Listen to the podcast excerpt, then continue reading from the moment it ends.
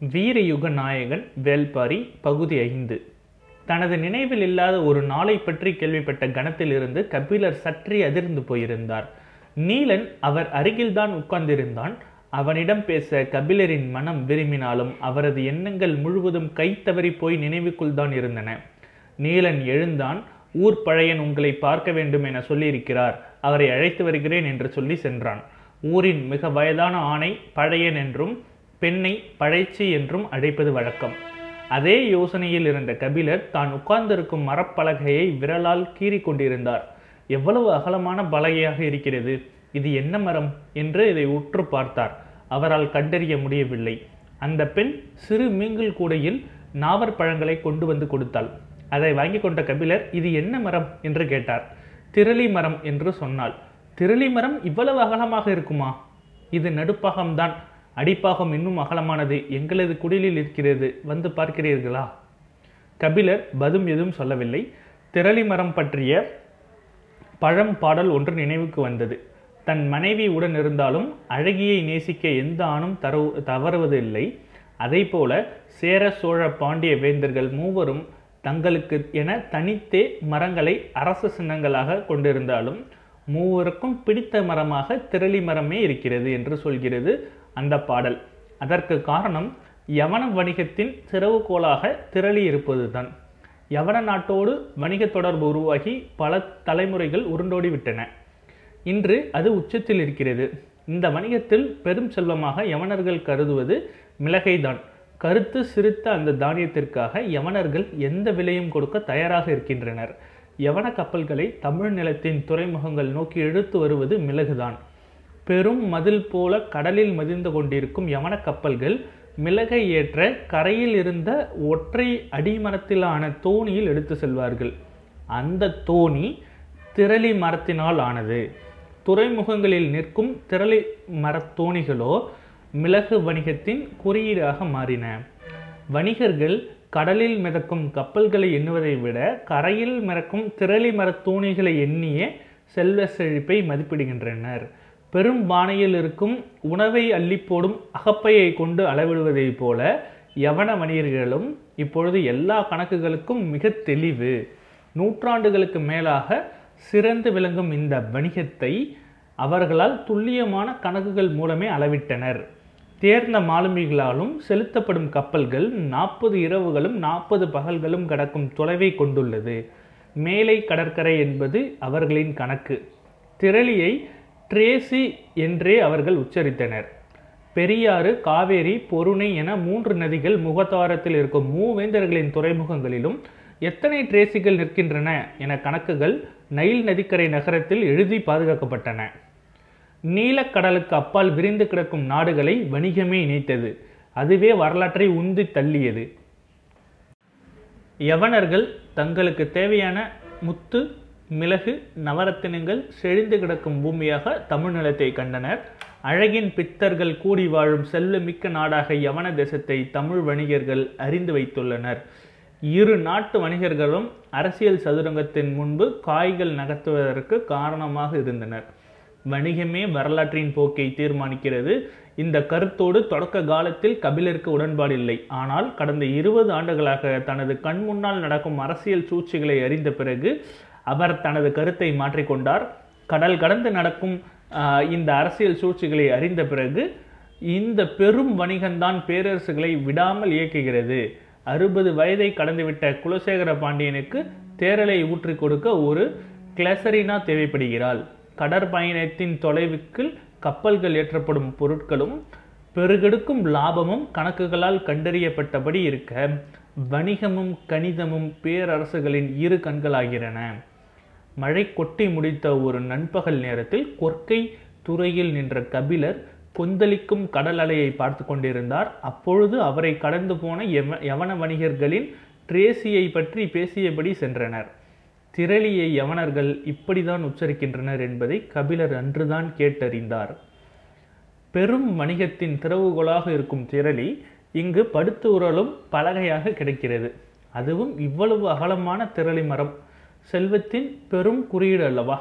எண்ணங்கள் எங்கெங்கோ ஓடியபடி இருக்க விரல்களால் நகத்தால் திரளி மரத்தை மீது அழுத்தி கோடு போட்ட முயற்சி கொண்டிருந்தார் கபிலர். அப்பொழுது நீலன் ஊர் பழையனை அழைத்து வந்தான். அவரது உயரமோ கபிலரை ஆச்சரியப்பட வைத்தது. சுருங்கி மடிந்து கிடக்கும் தோள்கள் தான் வயோதிகத்தை சொன்னது. மற்றபடி நெடும் உயரம் கொண்ட அந்த மனிதரின் கை எலும்புகள் உருட்டுக்கட்டை போல் இருந்தன. அடர்த்தியாக நடை நரைமுடையை பின்னால் முடிச்சு கொண்டிருந்தார் அவரது உடல் முழுவதும் தழும்புகளாகவும் திட்டு திட்டாகவும் இருந்தன. எத்தனை ஈட்டிகளும் அம்புகளுக்கும் தப்பி பிழித்த உடல் இது. எவ்வளவு வயதான ஆணை இப்பொழுதெல்லாம் பார்ப்பதே அரிதாகிவிட்டது. பழையன் வந்து திரளி மரப்பலகையில் கபிலருக்கு அருகில் உட்கார்ந்து அமர்ந்தார். நீலன் நின்று கொண்டிருந்தான். தசைப்பிடிப்பு இன்று சரியாகிவிடும். நாளை நீங்கள் நடக்கலாம் என்றார் பழையன். கபிலருக்கு அப்பொழுதுதான் தசைப்பிடிப்பு நினைவுக்கு வந்தது. நீலன் என்னை பாதுகாப்பாக அழைத்து வந்து விட்டான் என்றார் கபிலர். சிறுவன் இன்னும் பக்குவம் போதாது. நாகக்கிடங்கின் ஆபத்தை அவன் உணரவில்லை என்றார் பழையன். ஆற்றை சுற்றி வந்து சேர்வது முடியாது என்பதால் அப்படி செய்ததாக சொன்னான் என்றார் கபிலர். சுற்றி வந்து சேர முடியாமல் போகலாம் ஆனால் உயிரோடு வந்து சேர வேண்டும் அல்லவா கபிலர் நீலனை பார்த்தார். இளைஞர்களின் துணிவை பெரியவர்களால் ஏற்றுக்கொள்ள முடியாது. அதற்காக இளைஞர்கள் கவலை கொள்வதும் இல்லை. நீலன் கவலைப்படாமல் தான் நின்று கொண்டிருந்தான். ஆனாலும் பழையனின் வார்த்தைகளுக்கு முன் பணிவு கொண்டு நின்றான். நாவற்பழம் பழையனுக்கு மிகவும் பிடிக்கும். எனவே இந்த வசவு வேகமாக முடிவுக்கு வரும் என அவனுக்கு தெரியும். ஏன் பழத்தை எடுக்காமல் இருக்கிறீர்கள்? எடுத்து உண்ணுங்கள் என்று கபிலருக்கு அருகில் கூடையை நகர்த்தினார் பழையன் கூடையில் இருப்பது காட்டில் பல்வேறு நாவல் மரங்களில் இருந்து பறித்த பழங்கள். ஒவ்வொரு நாவற்பழத்திற்கும் ஒரு ஒரு வகையான சுவை உண்டு. எந்த நாவற்பழத்தை முதலில் எடுத்து உண்ண வேண்டும் என்பதிலிருந்து தொடங்குகிறது? காடு பற்றிய அறிவு. புதிதாக எவரால் வந்தால் அவர்களுக்கு கூடை நிறைய நாவற்பழத்தை தருவது விருந்தோம்பல் மட்டுமல்ல காடு பற்றிய அவர்களது அறிதலை அளத்தலும் தான். எடுத்து சாப்பிடுங்கள் என்று பழையன் கூடையை கபிலரிடம் தள்ளிய போது கபிலர் முதற் பழத்தை எடுத்து வாயில் போட்டார். அதிலிருந்தே தெரிய தெரிந்துவிட்டது காடு பற்றி அவருக்கு எதுவும் தெரியாதென்று. காடற்ற மனிதனை காட்டுக்குள் அழைத்து வந்திருக்கிறாய் என்று நீலனை முறைப்பது போல் இருந்தது பழையனின் பார்வை. சரி இனி நாம் விளையாட வேண்டியதுதான் என்று முடிவு செய்தார் பழையன். நீலனின் கண்கள் அவர் தேர்ந்தெடுக்க போகும் பழத்தின் மீதே இருந்தது. அவர் உட்கார்ந்த கணத்திலிருந்து தனக்கான படத்தை தேர்வு செய்திருப்பார் என நீலனுக்கு தெரியும். ஆனாலும் அவர் இன்றைய விளையாட்டில் எதிலிருந்து தொடங்கப் போகிறார் என்பதை ஆவலோடு அறிந்திருந்தான். ஆனால் கண்ணிணைக்கும் நேரத்தில் பழையன் முதற் படத்தை எடுத்து வாயில் போட்டுவிட்டார். நீலனால் அவர் எந்த படத்தை எடுத்து வாயில் போட்டார் என்பது கவனிக்க முடியவில்லை. கபிலரின் கண்களும் பழையனின் விரல்கள் மீதுதான் இருந்தன. மடிப்புகள் அலையலையாக இறங்கி கருமையறி இருக்கும் விரல்கள் நகம் பிளவுண்டு உலர்ந்திருந்தது. தோளின் வழியே கனிந்து வழிந்து கொண்டிருக்கும் வயோதிகம் கபிலர் கேட்டார் உங்களது வயது என்ன பெரியவரே? மென்ற நாவற்பழ கொட்டைகளை இடது உள்ளங்கையில் துப்பியபடி பழையன் சொன்னான் தொன்னூற்றி ஏழு. கபிலர் ஆச்சரியத்தோடு அவரை பார்த்தார். நீலனின் கண்கள் அதைவிட கவனமாக அவரது விரல்களை பார்த்து கொண்டிருந்தன. அவர் பதில் சொல்வதற்குள் அடுத்த படத்தை எடுத்து வாயில் போட்டார். இப்பொழுது அவன் கண்டுபிடித்தான் அவர் கையில் எடுத்தது நரி நாவல்.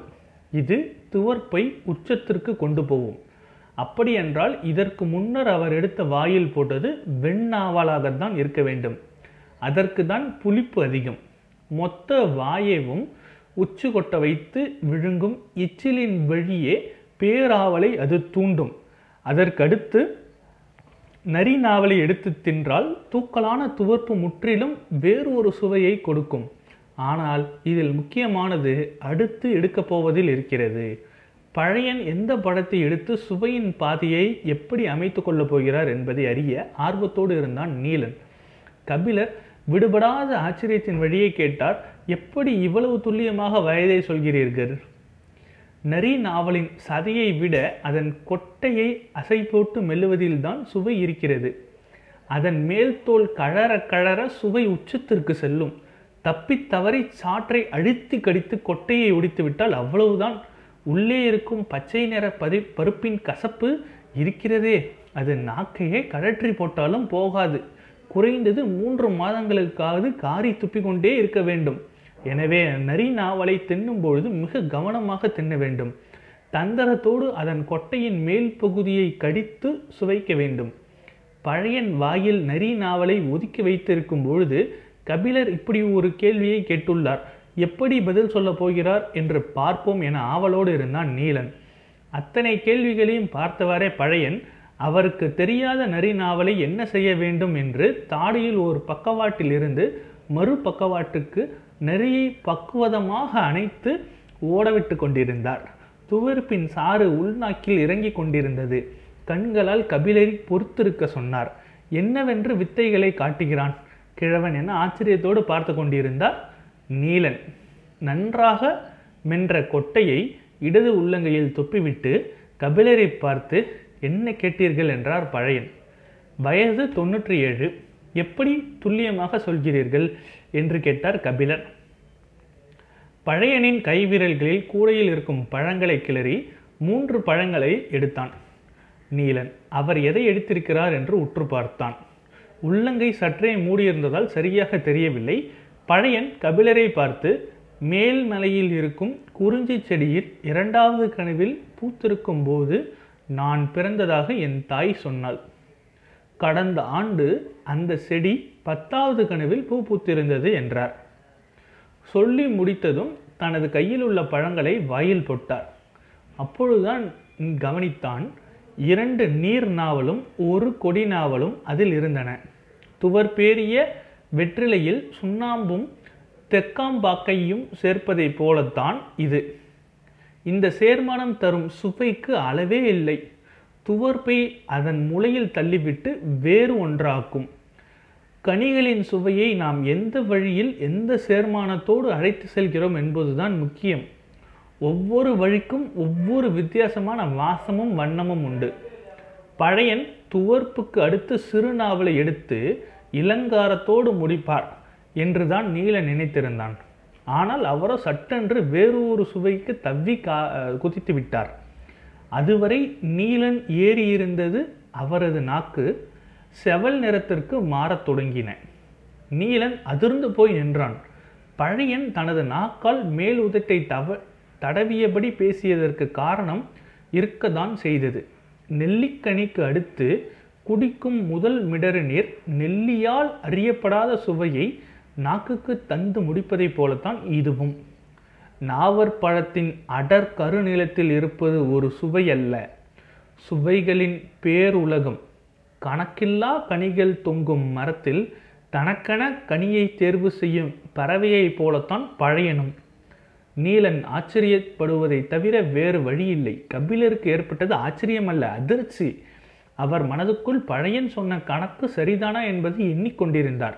பன்னிரண்டு ஆண்டுக்கு ஒரு முறை பூக்கும் குறிஞ்சிப்பூ இரண்டாவது கணுவிற்கும் பத்தாவது கணுவிற்கும் இருக்கும் கணுக்களின் எண்ணிக்கை முன்னும் பின்னும் மீதி இருக்கும் ஆண்டுகள் என எல்லாவற்றையும் மனதிற்குள் கணக்கு போட்டு கொண்டிருந்தார். தொன்னூற்றி ஏழு என பழையன் சொன்ன கணக்கு மிகச் சரியானது. என அறிந்தபோது கபிலர் ஏறக்குறைய உறைந்து போனார். கணிதமும் கடலும் கப்பலில் மட்டுமல்ல காட்டிலும் கணுக்களிலும் இருக்கிறது என்பதை ஒற்றை செய்தியில் விளங்க வைத்தான் பழையன். ஆனால் கபிலரால் விளக்கிக் கொள்ள முடியாத எத்தனை விஷயங்கள் அங்கு நடந்து கொண்டிருந்தன. தான் எடுக்கப் போகும் நாவப்பழம் கொண்டு தனது காட்டு அறிவு கணக்கிடப்படும் என்பது அவரால் கற்பனை கூட செய்து பார்க்க முடியாத ஒன்று. எடுத்த உடனே பூ நாவலை எடுக்கும் ஒருவரை பற்றி சொல்ல என்ன இருக்கிறது? இரவு கஞ்சி குடிக்கும் முன் இவருக்கு தும்முச்சு சாறு கொடுங்கப்பா என்ன சொல்லிவிட்டு போனார் பழையன். அது என்ன சாறு? எனக்கு தான் கால் வலி சரியாகிவிட்டதே பிறகு ஏன் தர வேண்டும் என்றார். விடாமல் கேட்டுக்கொண்டிருந்தார் கபிலர். நீலன் சொன்னான் நீங்கள் காட்டிற்கு புதியவர் அல்லவா? அதனால்தான். நானா காட்டுக்கு புதியவன்? குறிஞ்சி நிலத்திலேயே தான் தனது வாழ்வின் பெரும் பகுதியை கழித்திருக்கிறேன். அந்த துணிவில் தான் நான் பாரியை பார்க்க தன்னந்தனியாக மலையேறத் தொடங்கினேன் என்றார். மனித வழித்தடங்கள் வழியாக நீங்கள் காட்டி அறிந்திருப்பீர்கள். இது மனித வாசனைப்படாத காடு. ஒளிவிடாத இடத்திற்குள் நுழைந்து சொல்ல வேண்டும். பல வகையான பூச்சிகள் இருக்கின்றன. அவையெல்லாம் கடித்த பிறகுதான் உங்களால் உணர முடியும். அதன் பின் பின்னரும் உணர முடியாத பூச்சிகள் தான் இந்த காட்டில் அதிகம். எனவே இதை குடித்தால் மட்டுமே நல்ல உடல்நிலையோடு மலைக்கு மேல் செல்ல முடியும். தற்காப்பு மிக தேவை. நீலன் சொல்லிவிட்டு போன சிறிது நேரத்தில் அந்த பெண் சிறு குவளையில் சாறு கொண்டு வந்து வந்தாள். அதை குடிக்கும் பொழுதுதான் கபிலருக்கு தோன்றியது. மூவேந்தர்களும் பாரியை நெருங்க முடியாது என்ற பாணர்கள் மீண்டும் மீண்டும் பாடுவதின் அர்த்தம். பாரி வருவான். அடுத்த அத்தியாயத்தில் சந்திப்போம். உங்கள் விஎஸ்ஆருடன்